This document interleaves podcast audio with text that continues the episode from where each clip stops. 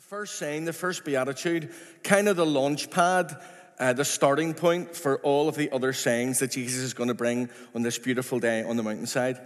And you know what, church? If we can get the first one right, then we've a good chance of getting the other ones right. Uh, does anyone remember a show called Gladiators that was on on Saturday nights years ago? Yes, a few of you. Or if you watch any of those kind of programs where there's a bit of an assault course, you know those things where you have to jump on and grab a ring and then you swing to the next one, and then you grab, yeah, you all know what I'm talking about. You have to, that's kind of what these Beatitudes are like. You swing from the first to the second, from the second to the third, from the third to the fourth, up to the eighth, and you build true Christian character. You build kingdom character. So keep that in mind as we go through these over the next uh, weeks and months. Um, so that first ring that we grab, that is when we realize that we are spiritually impoverished. When we realize actually that we have nothing to give God, we come to Him with nothing to give Him, and we fully rely on Him for everything. We are what some would call spiritually bankrupt. We, we are literally uh, bankrupt before Him. We come to God with nothing because we have nothing. We have nothing to offer Him. And the first step in forming this true and lasting kingdom character is to acknowledge this, to become His subject and submit yourself to Him. Doesn't it fit kind of in with the coronation theme this weekend? You know, yesterday people were asked to um, submit themselves to the service of the King. Well, we're all in service of the King of Kings and the Lord of Lords. We're all to submit ourselves to Him, to His rulership and His reign over His kingdom. And when you come to God, when you acknowledge that you need Him, you take that first step. You've taken hold of that first ring and you're ready to swing and grab hold of the next. And as we go through all of the Beatitudes, as I've said, the first leads to the second, and on and on it goes. With God guiding us each step of the way and making it possible for us, His blessed and fortunate ones. You know that God calls you blessed this morning? He calls you blessed, He calls you happy, He calls you most fortunate. And then we take hold of this true kingdom character. As I've said before, church, these are marks of a true believer. These are marks of a faithful follower of Jesus, one who has been truly transformed by the grace and goodness of God. And the goal is to grab hold of every single one of those rings and have that complete character, that kingdom character that God wants each of us to have. Church, these are goals, these are aspirations, and we should all desire to see this character formed in our lives. These are be attitudes, okay? These are be, uh, these are attitudes that we are to be. These traits, the traits found within these profound sayings from the mouth of Jesus, are to form the very nature and character that is to be found in each of us as a follower and disciple of Jesus Christ. This is kingdom character. And kingdom character will then help us to live with kingdom conduct. And you'll find as we go through the Sermon on the Mount, first of all, Jesus speaks of kingdom character, and then he moves into kingdom conduct. And you'll see that as we progress through the sermon. I want to make, I want to make it clear today that these are not, okay, it's, it's important to understand these are not conditions for salvation or standards that we must attain in order to enter the kingdom of God, okay? That's not what these are. These, these are simply characteristics of those who are in God's kingdom. They are, in fact, as one commentator puts it, they are declarations of God's grace. In our introduction, many months ago, we considered the concept of kingdom. Again, it fits in with the coronation yesterday and that Jesus, in his first coming to earth, had ushered in this new and fresh revelation of God's kingdom, the king's domain. That's where we get the word kingdom from. It's a shortened version of the king's domain. This is a spiritual kingdom, not a material, earthly domain, but one that would exist in the hearts and lives of those who would hear his words, follow his example, and become a true disciple. In our introduction, we read the well known words of Jesus from the beginning of his earthly ministry from Matthew 4. From that time, Jesus began to preach and to say, Repent, for the kingdom of heaven is at hand. I like the way um, a translation called God's Word translation has this verse. From then, Jesus began to tell people, Turn to God, change the way you think and act, because the kingdom of heaven is near. Church, the kingdom of heaven was closed, it was in their midst, it was right there because the king was there. The kingdom of heaven is near. The kingdom of heaven is at hand. And because the kingdom of God was coming near, everything was about to change. I want to go this morning to a very well known passage in the Old Testament from a book that I now know that I now know is known as the fifth gospel. I've never heard that before, but did you know there was a fifth gospel? Well, there is. We'll get there in a minute. There's good reason that it's called this. It's a book written by one of God's Old Testament messengers, one of the major prophets, a man who lived in the 8th century BC, and his name is Isaiah. Okay? Isaiah is actually known by many as the fifth gospel.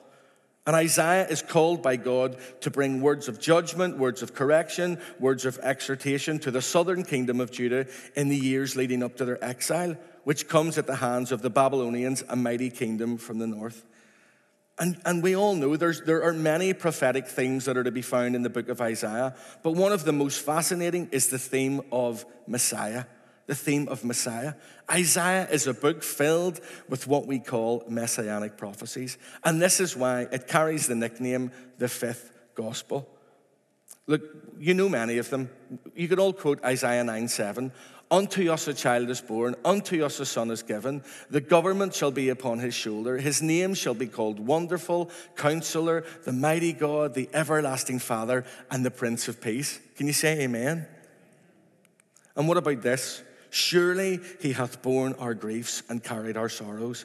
Yet we did esteem him stricken, smitten of God, and afflicted. But he, there's an important word, but, but he was wounded for our transgressions, he was bruised for our iniquities. The chastisement of our peace was upon him, and with his stripes we are healed. And all God's people said, Amen. Can you see what I'm getting at here? Isaiah, the fifth gospel, so much about Jesus in there. And those of us, all of us with the benefit of hindsight and history and the Word of God, know that both of these prophecies, along with many, many others, were fulfilled in the person, in the life, and the ministry of Jesus Christ. Look, we could spend all morning, we could spend years looking at and studying all the prophecies in Isaiah concerning the Messiah, but time won't allow it.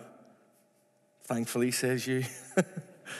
maybe for another time. The passage that I want to take us to this morning is found in the latter part of the book of Isaiah. But before we read it together, I want to remind you of something that is key in our quest to understanding and fully appreciating the profound words that Jesus spoke to his disciples and his followers on this mountainside over 2,000 years ago. And it's this that many of the Beatitudes, many of these sayings, most of these sayings, in fact, that give us this beautiful description of kingdom character, they find their root and their foundation in the Old Testament. Okay? That's where we need to go. Every time we look at the Beatitude, we need to go to the Old Testament. You see, Jesus knows his Bible, unlike many of you this morning. He's were caught out. But Jesus, he knows his Bible, he knows the Hebrew scriptures, and he uses passages and phrases from the Word of God, many from the prophet Isaiah, to bring his kingdom mandate, these declarations of God's grace to the people of God. You have to understand that when the people on this day heard Jesus say things like, Blessed are the poor in spirit, or blessed are the meek, these were not words that they were hearing for the first time because many of these words and phrases were already to be found in the Word of God. Most notably in the Psalms and in the book of the prophets, in the books of the prophets. And in part two of our study, we read together Matthew 5 3. Blessed are the poor in spirit, for theirs is the kingdom of heaven. God blesses those who are poor in spirit and realize their need of Him. Okay? And that we sing, say it with me again, they have nothing, yet gain everything. And, you, and maybe some of you remember the verses from the Old Testament that Jesus used and quoted when he spoke these words to those who were listening on this day. And if you do, your memory's a lot better than mine. And Jesus took his inspiration from this book, from Isaiah, from this fifth gospel, and he quoted Isaiah 57 and Isaiah 56. I don't have time to read them this morning. And in both of these passages from Isaiah, we find the foundation and the inspiration for what Jesus declares. Blessed are the poor in spirit, for theirs is the kingdom of heaven. And, it's just, and it should be no surprise to us that when Jesus opens his mouth to speak again, to bring us his second declaration, that his words find their foundation in the Word of God right there in the Old Testament. And what does he say next? Say it with me. Blessed are they that mourn, for they shall be comforted. Okay, the contemporary English version has it like this God blesses those people who grieve, they will find comfort. Again, here, as with Jesus' first declaration, he uses the very word of God found in the prophet Isaiah as his foundation and his inspiration. Are you all following me, church? Am I going too fast? No, it's all right. Joanne's taking notes, or I can see smoke there. And he uses a phrase from one of the most well known and quoted messianic prophecies, from a passage that we all know and love. I was actually so proud of myself yesterday because I said to Felgate, they actually read it at the coronation, and I said, I'm preaching on that. And he said, Brother, that's confirmation. There we go. And it's a, it's a passage that you all know so well. It's Isaiah 61, 1 to 3. The Spirit of the Lord God is upon me, because the Lord hath anointed me to preach good tidings unto the meek. He hath sent me to bind up the brokenhearted, to proclaim liberty to the captives, and the opening of the prison to them that are bound, to proclaim the acceptable year of the Lord and the day of vengeance of our God. Look, to comfort all that mourn. To appoint unto them that mourn in Zion, to give unto them beauty for ashes, the oil of joy for mourning, the garment of praise for the spirit of heaviness, that they might be called trees of righteousness, the planting of the Lord, that he might be glorified. He's given me a garment of praise. We all know it. Instead of the spirit of despair, beauty for ashes, the oil of gladness for mourning. Well, did you see it? Did you hear it? to comfort all who mourn. As I always say, anything with a lot of comfort in it is a good thing. You're going to hear a lot about comfort this morning. To appoint unto them that mourn, to give them beauty for ashes, joy, and to, and, and, and to give them joy, and to place on them this beautiful garment of praise. We know and understand that this was originally given under the inspiration of the Holy Spirit to the southern kingdom of Judah by the prophet Isaiah, who was God's man, God's messenger to God's people at that time. But you know what? Isaiah, I was thinking about this. Isaiah, maybe without even knowing, records for us one of the most wonderful and incredible messianic prophecies ever written in all of Scripture. Did he even know what he was? Did he really know what he was writing? Did he know what would happen all those years later when the Messiah came? And I know that many of you are thinking about the passage that was read yesterday in the coronation service in the Gospel of Luke. And I love this passage where Jesus returns to his hometown of Nazareth. He goes to the synagogue on the Sabbath as he always did. But this Sabbath will be very different for Jesus and everyone there. And on this day, it is Jesus who has the honor and privilege of standing to read the weekly portion from the scriptures. And as he stands to read, look, church, I've no doubt God has already gone before and sovereignly willed it and worked it out that Jesus, that when Jesus stands to read, he reads this exact portion from the prophet Isaiah concerning the Messiah and what the Messiah will do and bring. And in an amazing sequence of events, Jesus stands, the scroll is given to him. He reads the portion from Isaiah 61. He closes the scroll, he hands it to the synagogue, the synagogue leader, and then what does he say? Today, this scripture is fulfilled in your ears. Total silence in the synagogue. Total silence. You could hear a pin drop. Silence and disbelief falls over that synagogue. But Jesus makes it clear Isaiah's prophecy has been fulfilled. Why? Because the Messiah is among them, and because the Messiah has come, and so is his kingdom, the very kingdom of God. And those who would follow after Jesus, who would live within the kingdom as its citizens, would live out their lives with this kingdom character and with kingdom conduct. And that is what the Beatitudes are all about. As I've said, they are declarations of God's grace, they are proclamations of the King and his kingdom. And we know where we start. We start when we recognize that we are spiritually impoverished, when we have nothing to give God. Blessed are the poor in spirit. We start with knowing that we can do nothing of ourselves, that we are spiritually bankrupt before God, and we continue in this state, knowing that we have to fully rely on God in order to be made right with Him. And then we must mourn. Then we must mourn. Church, then there must be a weeping, there must be grief, and there must be sorrow. Blessed are they that mourn, for they shall be comforted. Say it with me.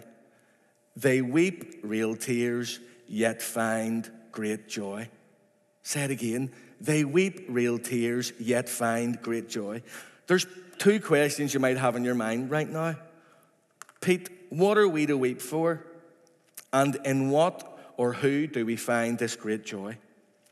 You see, in this proclamation of Jesus, in this declaration of God's grace, we have one of the greatest paradoxes found in all of Scripture. Here, Jesus is telling us plainly and directly that those who mourn are blessed. Those who mourn are blessed. They are fortunate. They are happy in the truest sense. They find themselves in an enviable state.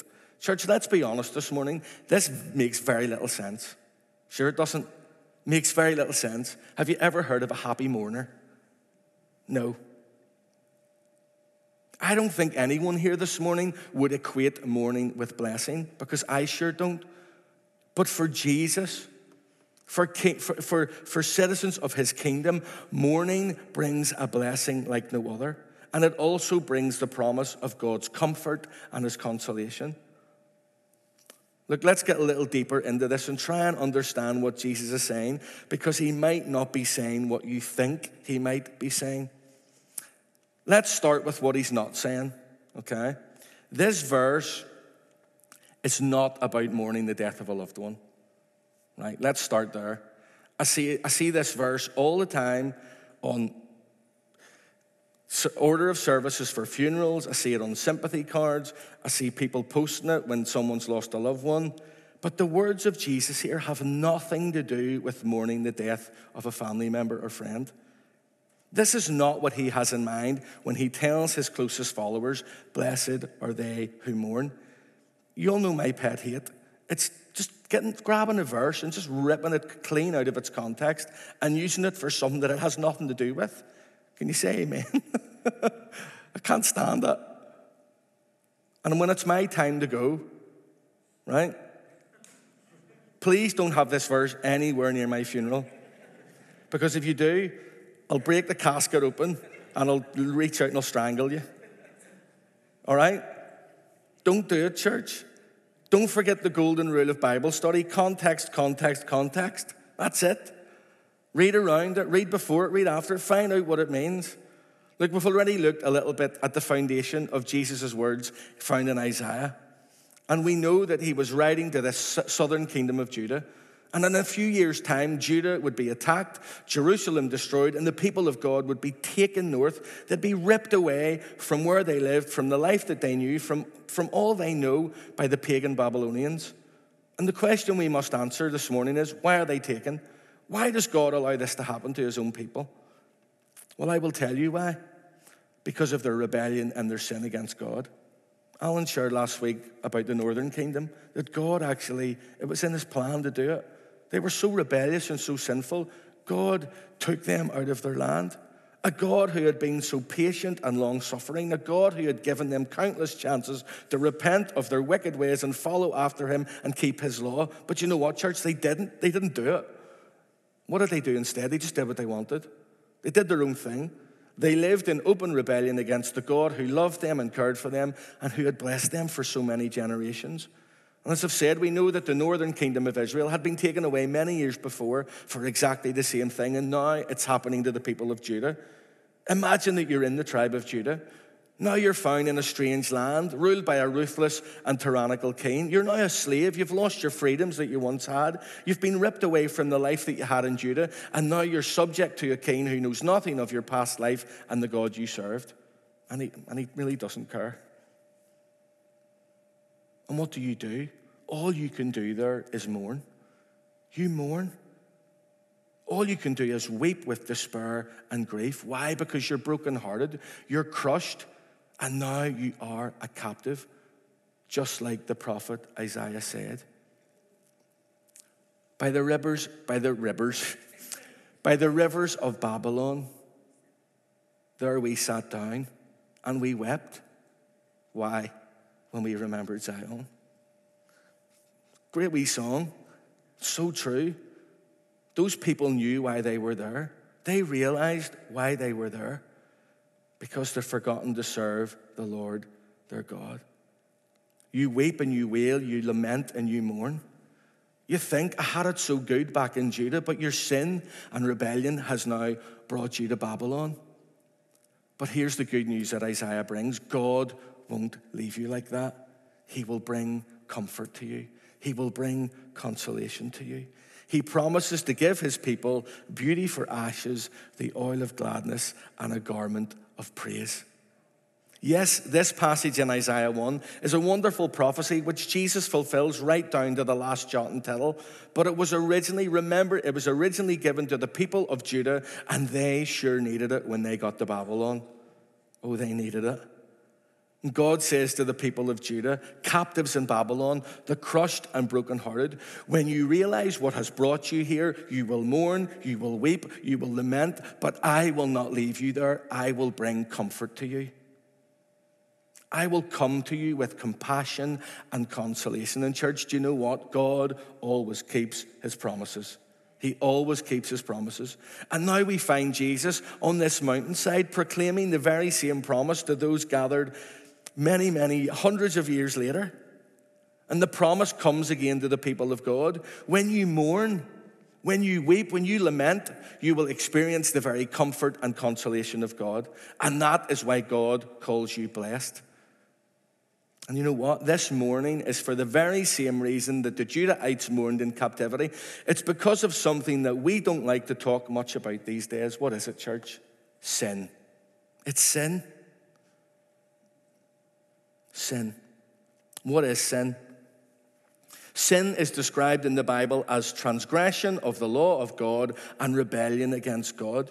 To be a sinner is to go against God's law and to live in rebellion against God, to do what you want, to live the way you want, and to completely disregard the law of God. It's to live in open rebellion against the God who is the creator, the redeemer, and the sustainer of the universe. And Jesus here, He's making a proclamation and a declaration regarding the kingdom character of those who would follow him and what their attitude to sin will be. This is what Jesus is talking about. Should his disciples enjoy sin? Tell me. No. Should they celebrate sin? No. Should they live in sin? No. No. What they are to do is they are to mourn sin. They are to mourn it. They are to mourn, and they are to mourn sin in exactly the same way that they would mourn the loss of a loved one. With a deep despair, with sorrow, with grief, with lament. For those of you who have lost someone that you love dearly, that is the way that we should feel about sin. We are to mourn and lament in exactly the same fashion. Because Jesus uses exactly the same word here as he would when speaking of mourning a loved one. Church, this is not a casual, shallow, surface level grief. It's a deep despair brought on by a crushing of the heart, a brokenness of spirit, an overwhelming of your emotions at the recognition of who we are sinners before a holy God. First, we recognize that we are spiritually poor, that we have nothing to offer to offer a holy God. And then we mourn we see ourselves for what we truly are sinners before a righteous God. I believe that those taken away to Babylon mourned and wept for their own sin, and it brought them to deep despair. And, church, we are to do the same. We should be continually mourning sin and its effect in our lives. And here's the truth, church. A big part of having a kingdom character is to have a lamenting and despairing attitude when it comes to sin. Sin is serious. God takes it seriously. And we need to take it seriously and we need to deal with it seriously. Listen to David's attitude to sin after being confronted by the prophet Nathan, Psalm 51.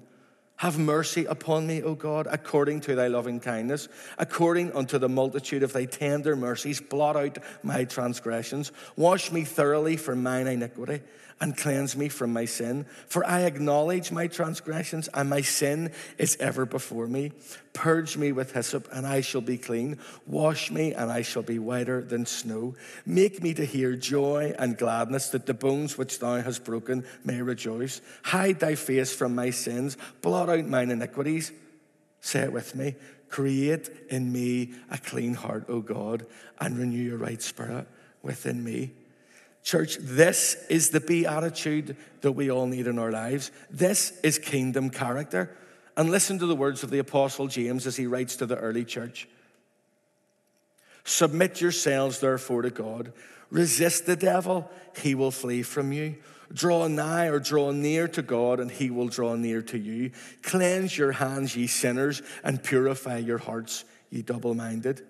Be afflicted and mourn and weep. Let your laughter be turned to mourning and your joy to heaviness.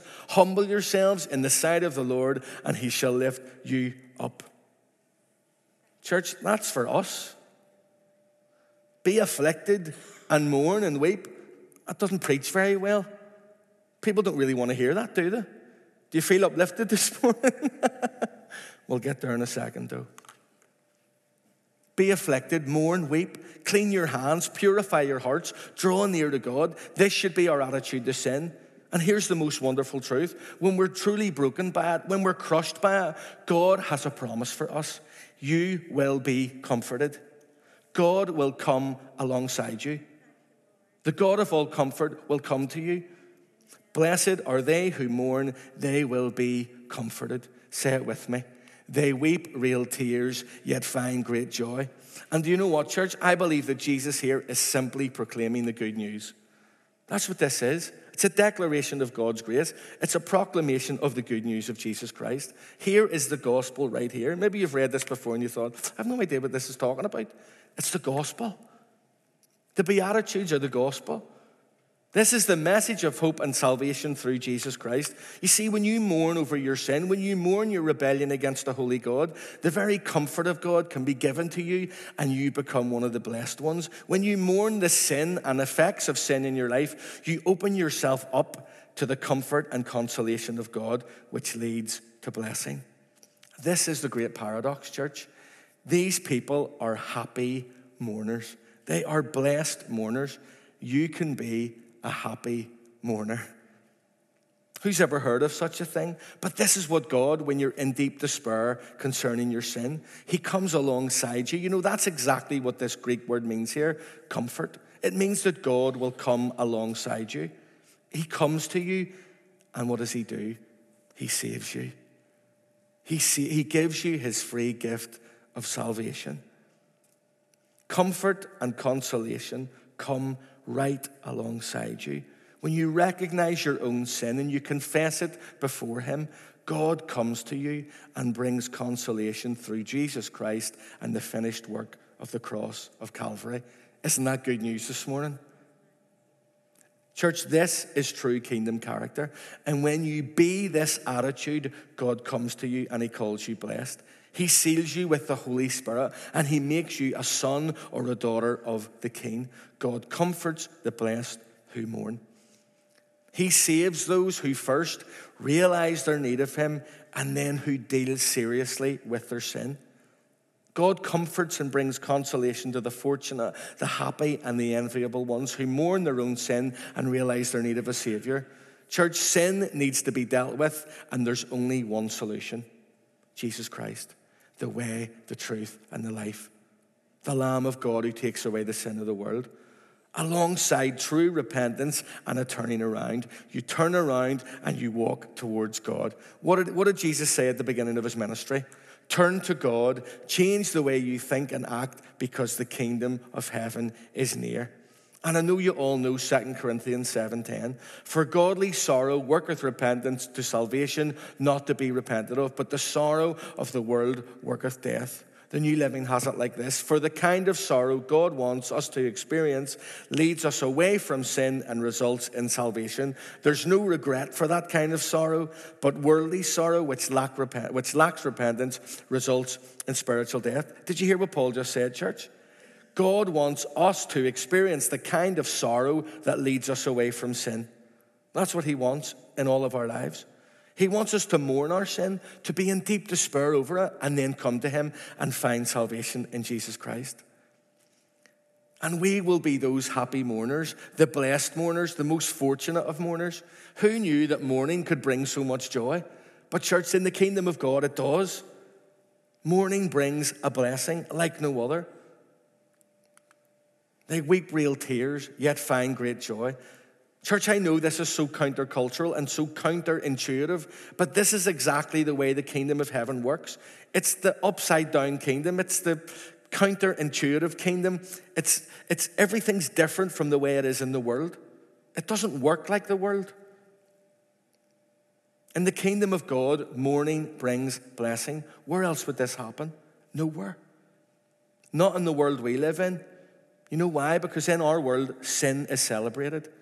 It's celebrated, a place where sin is enjoyed and encouraged. This is not to be our attitude to sin. We are to mourn it with a deep despair and sorrow. We are to live out this kingdom characteristic every single day. How do we do this? I know most of you, if not all of you, have already mourned your sin in a way.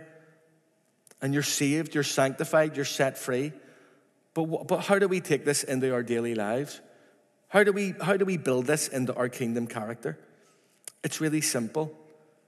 Every day we take sin seriously. We continue to take it seriously and we deal with it.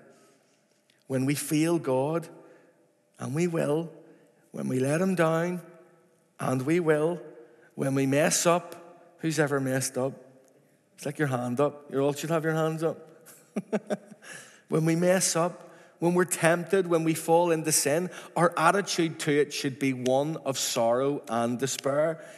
And if you're, if you're willfully being, being, being disobedient to God and living in continual sin and you feel no sorrow over it, then I would have to question your standing in the kingdom of God. Seriously. If sin doesn't bring you sorrow, you have a serious problem. You see, true citizens of the kingdom will be broken by sin. They will be crushed by sin. When you let the Lord down, you will feel it and you will know it. We've all felt it, haven't we? We all know what that feels like. And you will want, you will desire to come to Him with godly sorrow and godly repentance. You know what, church? It's a really good thing to weep over your sin. It's a really good thing to sorrow and have a deep despair when you feel the Lord. That shows Him that you have true kingdom character. And you know what? It will lead you to His comfort and consolation coming alongside you and His beautiful forgiveness. 1 John 1 9, if we confess our sins to him, he is faithful and just to forgive us our sins and cleanse us from all wickedness. You see, mourning for sin is not a one time, one off event. Church, it's a lifestyle, it's an everyday thing. Someone told me years ago keep short accounts with Jesus, keep short accounts with the Lord. That is true kingdom character. And here's the most beautiful truth God wants you to come to Him. God wants you to come and confess. God wants you to come so He can bring you comfort and consolation because He's a loving, forgiving, and a gracious God. His desire is to give you that beauty for ashes. His desire is to give you that oil of gladness. His desire is to give you that garment of praise instead of the spirit of despair. But first, we must come to Him. We must be torn and mourn. We must confess, and then He will bless. Did you like that? torn and mourn, confess, and blessed. We must come like David did. Create in me a clean heart, O God. Renew a right spirit within me. We must hear and do what we heard from the Apostle James. Come close to God, and God will come close to you. Wash your hands, you sinners. Purify your hearts, for your loyalty is divided between God and the world. Let there be tears for what you have done. Let there be sorrow and deep grief. Let there be sadness instead of laughter and gloom instead of joy. Humble yourselves before the Lord, and He will lift you up in honor. Church, here's the truth this morning. We've all been saved, amen, and our salvation is secure. I can tell you that 100%. You're saved and your salvation is secure, but we still have to fight the flesh, and it's a battle every single day. I know. I know, and I know you know. It's a real, real battle. We're going to fall. We're going to fail God. We're going to let Him down. I can tell you, I do it every single day. Maybe you think of me as some super dupe. I am not. I'm a. I feel the Lord every minute of every day. But you know what? He wants to bring me that comfort and that consolation when I come to Him and confess, and He will bless. We're going to fall every single day. But when you have this kingdom character, when you build this character into your life as a citizen of the kingdom, you know that something needs to be done. Don't we just know? You just know that you've messed up, you've let the Lord down. You feel that conviction in your spirit. You know that you've sinned against the Lord. What do you do? Oh, first, we confess it. That's the first thing. Just ignore that. All right, ignore it. First, church, we confess it and then we forsake it. What does it mean to, conf- to, to confess? Is to agree with God about our behavior and that we have sinned against Him. Then we can be open and honest with Him about what we have done. Secondly, we forsake it. After confessing the sin, we need to forsake the sin. Just like the woman in the, at the well in John 8, go and sin no more. That's what we have to do. Go, that's forsaking your sin. You go and sin no more. A confession, church, it means nothing if we're not prepared to put an end to our sin. Mourn it, confess it, forsake it, and don't look back. Don't look back. Take the advice of the Apostle James. Let there be tears, let there be sorrow and grief. Humble yourself before the Lord. Come close to God. Wash your hands, purify your hearts. Then step into his forgiveness, into his mercy, into his grace, and let the God of all comfort come alongside you. He wants to come alongside you, he wants to forgive you. But you need to come, you need to confess it, and then he can bless. He wants to strengthen you, to fill you with hope and joy as you serve him and live for him. He doesn't want that relationship to be ruined by anything. He desires that you come to him, torn and mourn, confess, and He will bless. He will lift you up in honor and you'll be blessed. It's all about having kingdom character, church. Blessed are they that mourn, for they shall be comforted. God blesses those people who grieve. They will find comfort. They weep real tears, yet find great joy. Church, I can tell you this morning kingdom character brings the very blessing of God. That's what we've got to have. We've got to have that kingdom character. We're his citizens. You're in his kingdom. Nothing can take you out of it. But let's live with the character that he wants us to have. Let's deal with the sin in our lives serious. Let's take it seriously because God takes it seriously. I know that at the times in my life when I'm really feeling him badly when I'm doing the thing. It's like Paul said, I do the things that I shouldn't, and I, or I, I, I, what did he say? I do the things that I don't want to do, and I don't do the things that I should. That's all of, that's me, that's my life, that's my life motto. Put that on the thing. What do you call it? When you get buried? If we're all being honest, that should be on our headstone. I didn't do what I should have done, and I did what I shouldn't have done. Amen. That's my life. That's all of our lives. But you know what? God's gracious and He's forgiving. He's incredible. And He doesn't forgive us once or twice or thrice. He keeps going. He keeps going.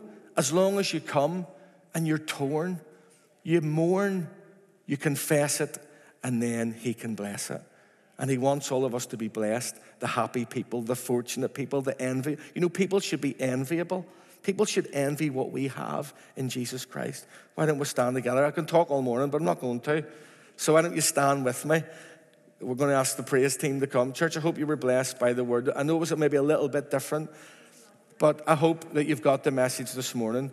God, look, if you're here this morning and there's something going on in your life and you know you're letting the, the Lord down, if there's if there's habitual sin, if you're if you're doing if you're doing something that you know you shouldn't be, and if you feel that conviction, then don't leave it Come today to Him. Just where you are, even right now, just say, Lord, I come and I confess my sin before you. I'm so sorry for what I did yesterday. I'm so sorry for the thought that I had about this morning. I'm so sorry for thinking I wish Pete would hurry up and shut up. He's going on too long. Confess it before the Lord, and He'll forgive you. He might not forgive you for that. Look, he's, he's a good God. He's a gracious God. He's a loving God. And as, as First John said, if we confess, He's able. He's able.